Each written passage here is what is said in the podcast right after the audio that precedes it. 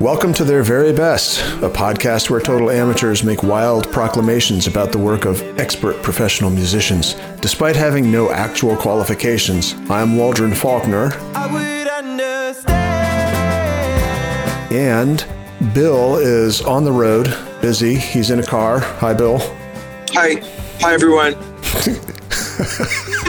And um, because Bill is super important executive and on the road a lot for business and so on, we haven't had a lot of time to record. So we have recruited a special guest host, my brother-in-law Peter Newman, down in Wilmington, North Carolina, to give us some wild, unsolicited opinions about Third Eye Blind. Welcome, Peter. Thank you, Waldron. Thank you, Bill. Welcome, Peter. So, Third Eye Blind, Peter, I got to tell you, man, I don't really know much about them, and I know you're a fan. I know you're. Are you a super fan? I would admit I'm a super fan. What is the bar for super fandom? Like, I, I assume you've seen them live more than once. Is that true? I would understand. Yes. A lot of the super fan stuff comes from how it really kind of anchors me in, uh, you know, certain difficult situations. There, I, I find something soothing about it, if that makes sense. Peter, you've got a you've got a plan for walking us through this stuff. Mm-hmm. What's the scheme? Are we going chronologically, or do you have a more inventive plan than that? I can only ever go chronologically usually. Yeah, I'm, I'm pretty much going to go chronologically. Cool. you know, talk about some of the history and what happened with the band over the recording of some of these. Well, I'm interested to hear about the personnel of the band and the various changes over time. So, uh, tell you what, when, why don't we start with? Why don't you give us a first song to hear? Yeah, um, I'd like to start with Losing a Whole Year, which is the first track on the uh, debut album. What year is this that this came out? Like 95? This came out in 97.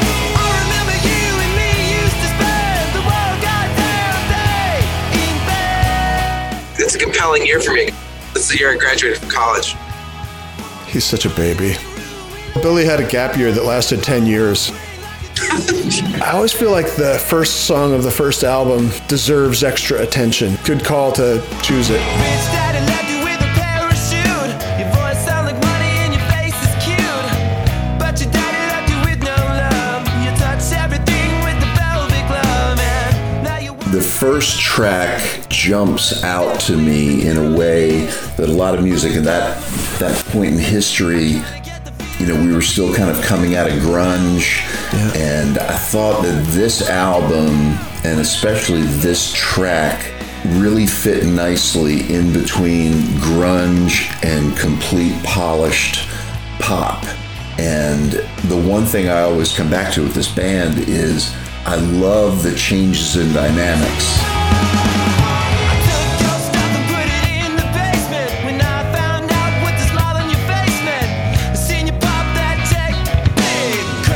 Craning They go from loud to quiet, from shouting to singing, even a little bit of rapping. Cool, man. It's awesome. Is there a like um what is the pattern for like their releases? Did they start out strong and then just sort of fade slowly, or is there a uh, like a crescendo to their career where like the third album is the best one? They have a sophomore slump, or like how, how do they kind of go? I was just going to ask how many albums are there? Are they still together? Um, they are still together, and we'll have to look up how many albums. I see twelve studio albums. Yeah. Wow. That sounds right. Now, how I feel about this, I think the first album is by far the strongest. Uh, In my book, it is a near perfect album. Wow. It's got so much diversity between the tracks, and they cover a lot of different subjects. You know, a lot of albums have like a, you know, maybe a hit or two on them, and then the rest feels like filler. Right. Um, with these guys, I, I would almost call the first album a greatest hits album.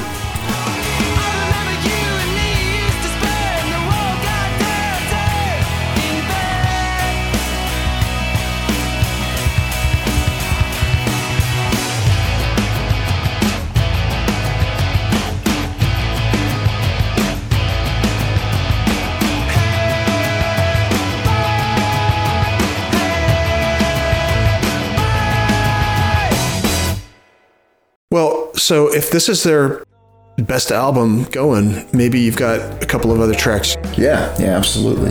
Um, let's go to same album, uh, song called "The Background."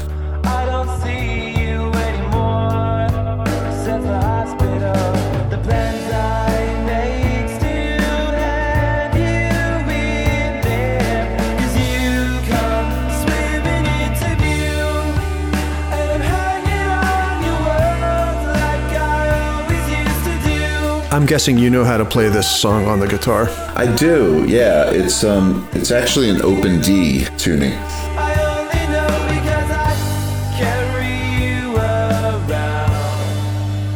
in the background. It's great sound. Yeah, I like it, dude.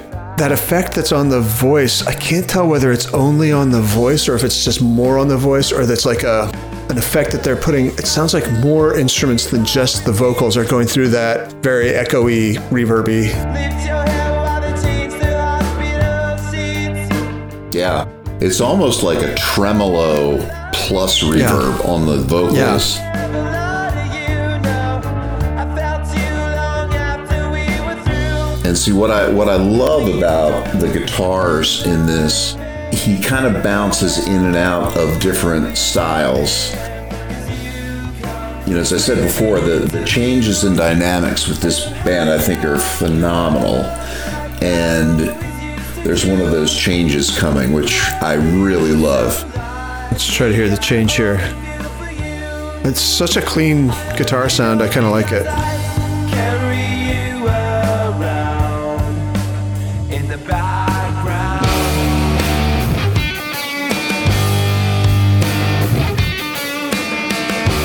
Yeah, it was clean until then. Yeah. It's a cool effect. I felt you long. The other thing about it I wanted to make sure we covered is the outro, I think, is really inventive.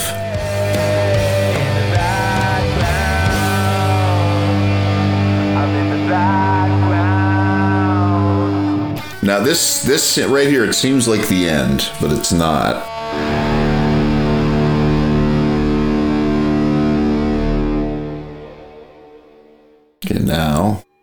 Wait for it.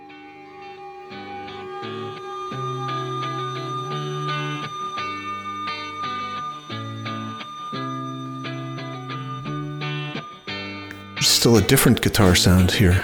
I like it. Yeah, I do too. I've always been kind of drawn to really different outros, but also very distinctive intros. This album has a few of them. You know, I think a really good example is uh, Steve Stevens, who's the guitarist and co writer with Billy Idol. They would often place something at the beginning, sort of like at the beginning of White Wedding there's kind of a pick scrape harmonic sound. And same thing for Rebel Yell. They do a really interesting little intro. And Steve Stevens referred to that as a flag. Flag. And he said we always wanted to have a flag where when it would come on the radio, everybody would associate immediately, oh, it's uh, Billy Idol, White Wedding. Right. Yeah. Cool. I like it. So these guys do that too? They do, yeah. Well, prove it. All right. I think a good example of that kind of flag intro is uh, How's It Going to Be on the first album.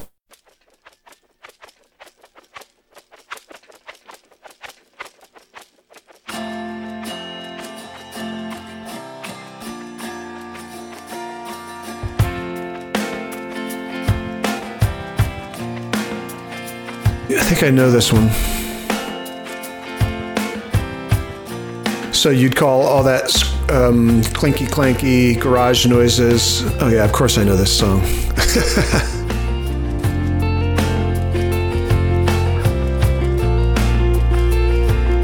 I'm only pretty sure that I can't take anymore.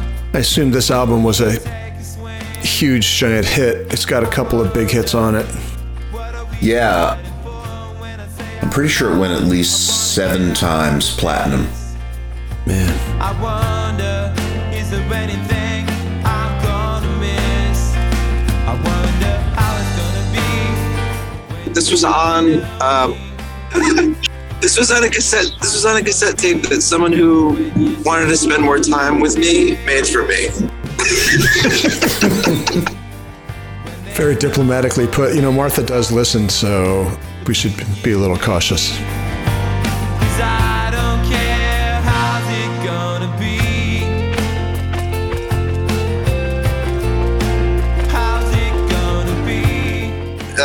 Great riff, great hook. Yep. I feel like someone made a mixtape and put this on it, and it was like basically the year before, or maybe three years before, whatever. You know, iPods and iTunes and playlists essentially made mixtapes obsolete. You know what I mean? Yeah. Do you think this is the last song ever to make it onto a mixtape?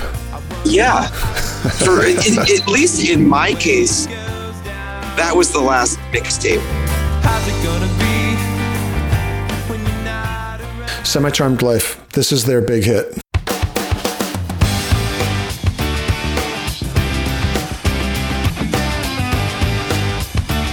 Oh, great. Do, do, do, do, do, do,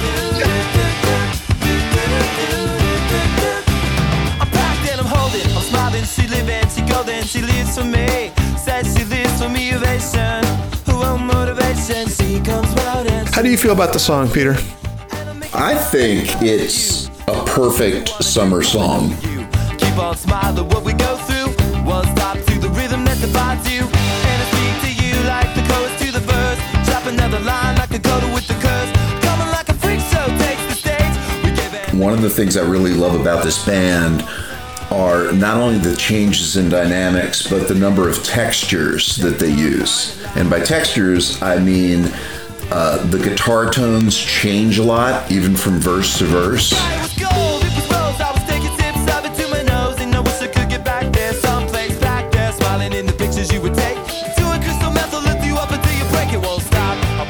Woke. Billy, in case you can't tell, Peter is a very good guitarist and Oh, cool. a guitar nerd. He's one of these guys that goes all over to like get different guitars and is always trading guitars. Oh, cool. Which is the opposite of my strategy. I have had the same guitars for 40 years and have not needed new ones or to get rid of old ones in that time for like 30 or 40 years, most of them. Uh-huh. Yeah, and I think like for me as a guitar player, I keep buying and trading guitars because I think it's going to make me a better guitar player. but I just, you know, I'm 59 years old now, and I think hopefully one day soon I will accept that I am a solid mediocre guitar player. I tend to play the same things over and over again, yeah, that's my problem. and I bore myself. I've got about 20 things I can play and about half a dozen that I do play, and that's pretty much me. Yeah. Well, Peter, is there something that you're trying to learn how to do that's new or like develop or technique or like how are you keeping it fresh? Um, I'm writing a lot of riffs, and I've got a bit of a kind of a dad band that I'm a part of. Ah. And so I bring the riffs into them. Still it's not it I wanna do just to live and I feel myself heavy off the ground. I'm scared I'm not coming down. Is it overplayed for you? Because I mean, like, super fans sometimes and frequently uh, have the problem where the one song that everybody knows and loves is the one that's overplayed for them and not representative of what they love in the band. Are we in that territory here? Or? I would qualify that with like certain super fans with their noses in the air might feel that way. Oh my God, Bill, come on, man. Just for that, Bill, you're the one who's going to get the Rolling Stone over under this time instead of Peter. I had been planning on giving it to Peter, but now you're getting it. I've always found it kind of interesting that it's this, you know, song of the summer, kind of peppy, very peppy, upbeat song, which is about crystal meth addiction. um, Huh. Yeah, um, contrast between the tone and feel of the song versus the Topic. uh, subject matter is a topic Yeah. frequently Yeah. revisited by m- not just us, but many of the other um, old dad podcasts that we know. And I wonder t- to what degree, like, this is a sort of effective artistic choice, but it could also just be like, I've got these great lyrics and the song's fine, and people don't listen to the lyrics anyway. We've decided that it's settled law here. you know? It's interesting.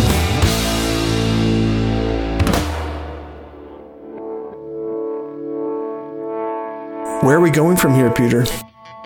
Where we're going is to the next album, which is called Blue. I think the first track to hear from this one is Wounded. Okay. With the first album, I played it to death in my car. nice. At that point, I was making mix CDs for myself and for my friends, and at least four or five songs from Third Eye Blind were on my mixes. At the time that Blue came out in 1999, I was going into a pretty sucky divorce. And what I found was that Blue was immediately soothing to me, but also I kept going back to the first album because it honestly it seemed to help me keep my energy up in kind of a lousy situation. Wow. You know, I think that that's a, a lot of what I feel makes me a super fan about this. Isn't even, you know, because I've seen them live five times or whatever. It's because they somehow they provide this kind of emotional anchor for me, you know, which I still kind of go back to this day. To understand what happens after dark. And here's another one of those dynamic uh, changes. It's about to start rocking. Touching you when you're wounded.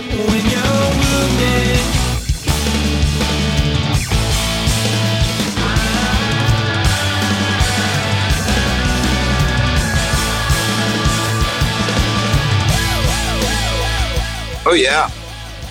It's quite a fill. This is interesting because I think this proves that you're a musician, Peter, or a, a music person, a music lover. I've always noticed that there are people who will turn to music to use it as a, not a drug, but a, a mood changer, as a tool to, to affect their mood. Not everybody does that. A lot of people listen to music to match the mood as opposed to change the mood, right?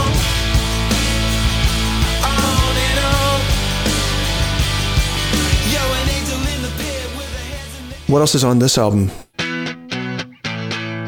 Also on this album is Never Let You Go.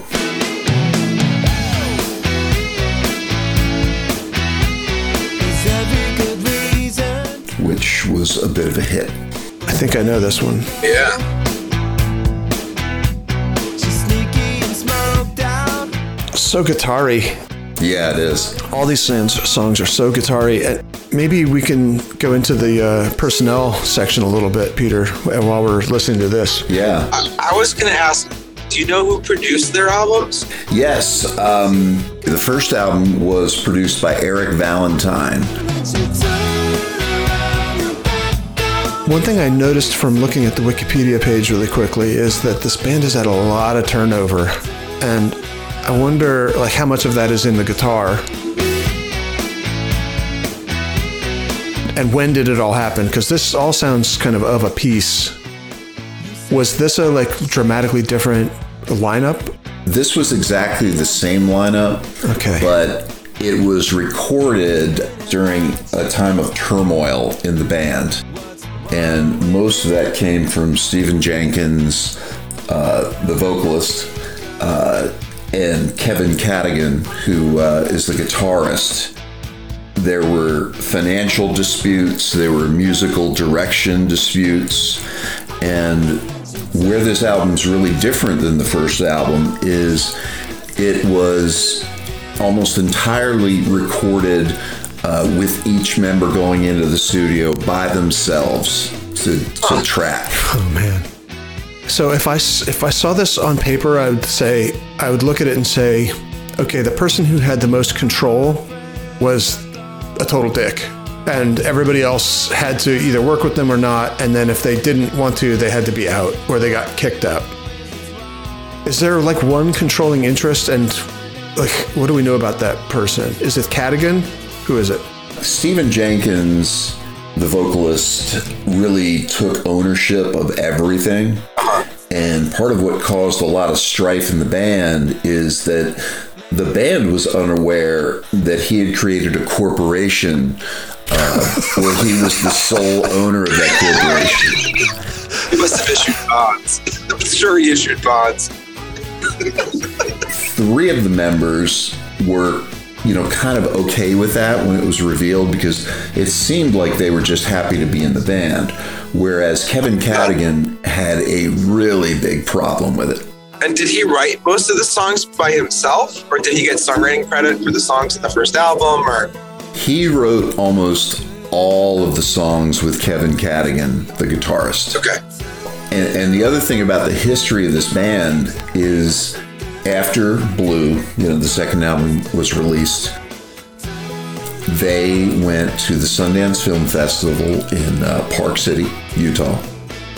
But what, what happened is they played the show, and the next morning, uh, Kevin Cadogan went down to find that he had a letter uh, explaining that he was out of the band and they were performing on one of the late night shows. I think it might have been the Tonight Show.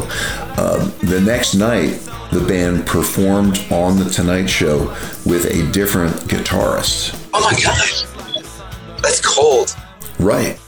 I mean, if the pieces I, I've read on this are accurate, they gave him no warning. Peter, what song? What song can we play from the from the post Cadogan phase to sort of get a feel for it while we're talking about it? Yeah. I would pick Water Landing, which is from the album uh, Ursa Major.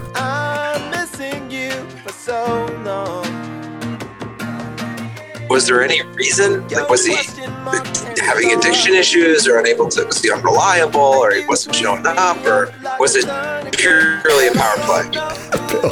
Well, Very curious. Bill just wants to make sure that there was a you know 360 degree review that had taken place before the uh, termination, because he wants to make sure from an HR perspective that everything goes I'm sure the performance improvement plan process was reviewed and improved.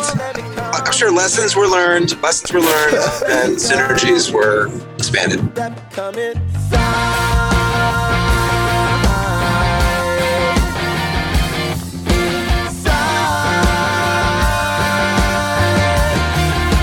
You know, not only was he fired in that way, but he was denied certain royalties um, because of the way Jenkins had constructed this corporation. I knew there was a guy behind it that that I wouldn't love. Yeah, and there was a lawsuit, and Jenkins ended up settling with Cadogan for some undisclosed amount. And I gotta get it all, but it takes a toll. Well, I guess you'll have to grow a soul. God's not giving me such a pull. You know, that was the first turnover in the band, which was huge. At that point, the guitarist they brought in was a guy named Tony Fredianelli, and he had played with Third Eye Blind very, very early before record deals. And so he was kind of a known quantity. But that, that theme of financial disputes and you know not being happy with who's controlling what um, that happened to Tony Fredianelli a few years after he joined the band. Um, it happened with Arion Salazar, who's the bassist, um, also no longer with the band. Peter, do you turn to these post Cadogan albums for solace sometimes the same way, or or for emotional support? If we can, an emotional support album, Uh, no, I, I don't. just those first two. Yeah, just the first two. Do you think that's down to timing, or do you think it's all in Cadogan's guitars, or To me, honestly, it's all in Cadogan's guitars.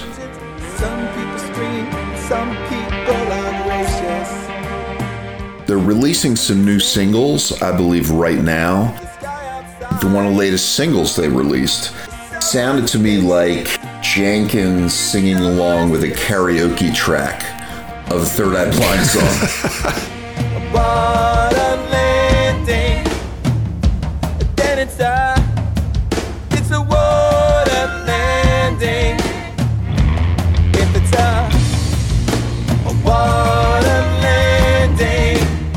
he might be down to that now that he's kicked everybody. There's a heart of a band, and it is, and it's between the people. And when those people leave, you leave, you lose a little bit of the heart of it, and then what's left over is no heart, right? And so, I think maybe he just kicked everyone out, and he's down to karaoke. What do you think? yeah, I, I would completely agree with that. That is my very considered opinion about this band that I know hardly anything about.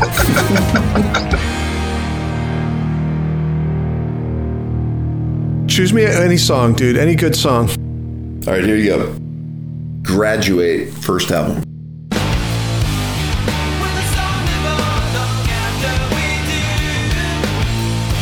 All right, it's time for the segment that the fans love. Now, Billy, I've decided that there should be a uh, collective noun for the fans of the show. The fans, right? Fans. Can we call them their very besties? no? Or the very besties? How about the very besties? The, okay, the, the very besties. I love it. Anyway, the very besties love the segment, the Rolling Stone over under. Rolling Stone, the magazine, has a list of, you know, top 100 uh, guitarists, top 500 songs, top 500 a- artists, that kind of thing. You're a super fan, um, Peter. On the Rolling Stone list of 500 songs, 500 top songs, which are ranked, the Beatles song Help I need somebody. is number 447 on their list. On the other hand, Blondie's song Dreaming, that's number 414, ahead of Help. Okay? My question to you is this What rank on that list is the highest ranked Third Eye Blind song? Is it over Blondie's Dreaming, ranked higher? Or is it ranked lower, later than 414, Blondie's Dreaming? Okay. As a fan, I think it should be up in the 200s, but I think in reality, it's lower or maybe a lot lower than that. I think it's I think it's ranked higher.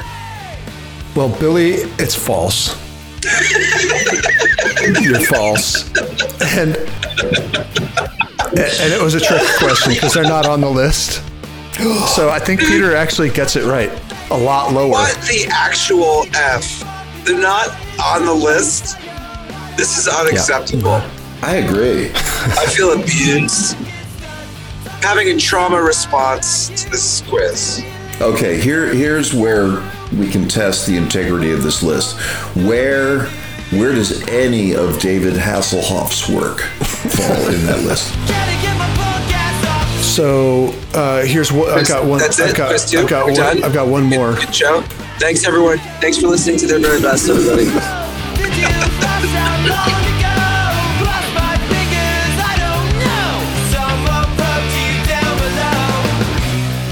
All right, well, last Rolling Stone over under quiz. So you've mentioned before that um, Cadogan was sort of the lifeblood of the guitar thing at first. I'm going to tell you right now, Cadogan is not on the list of top 100 guitarists. The question I have for you is this Is Jenkins on the list of top 100 singers? Let me just give you a little context. Number one is Aretha Franklin. Number 50 is Bonnie Raitt. Number 100 is Mary J. Blige. I would say he's not on that list. Billy, I know that you've got a very discerning ear. You've been listening to this on your presumably earbuds the whole time that you've been driving along, but you've been listening. Would you care to uh, make a guess as to whether he's on the list or not? I think he's on the list. False. Peter had it right. Peter, I've yet to get it right ever. No, the, the first the first question in the first quiz ever, he got it absolutely right.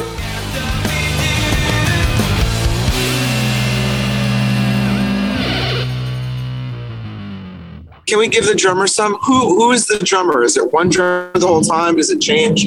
He is pretty much the besides Jenkins the only enduring member. Um, his name is Brad Hargreaves. Right. So, um, I think it's decided for Third Eye Blind. Peter, you have to make the proclamations. I want to hear both proclamations their very best album and their very best song. Big to tell me. Very best album, the first album, hands down. Uh, Third Eye Blind. Sweet. Nice. I like it. For the song, I'm going to say "Losing a Whole Year." Okay. It's not, is it, Billy, is it the first time? I don't think it is the first time that the, their very best song was the first song on the first album. I don't think we've had a very best song be the first song on that first album yet. Okay, cool. Yeah. Yeah, I did the Rolling Stone over under quiz. I'm going to give you another quiz, Peter.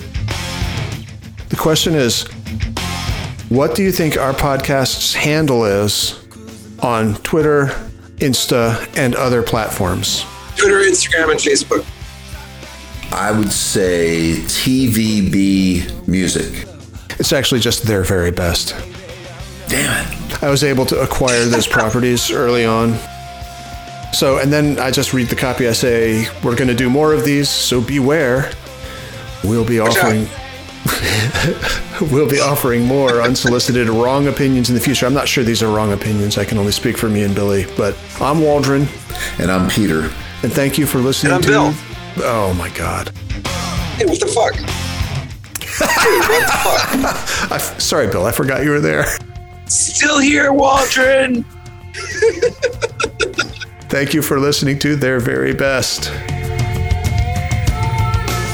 But I do want to say thank you for for doing this, Peter. Uh, I know it was a little bit short notice, so I thought you did really well under the circumstances, and I really appreciate your stepping in because You're welcome. Clearly, Bill Bill wasn't going to be.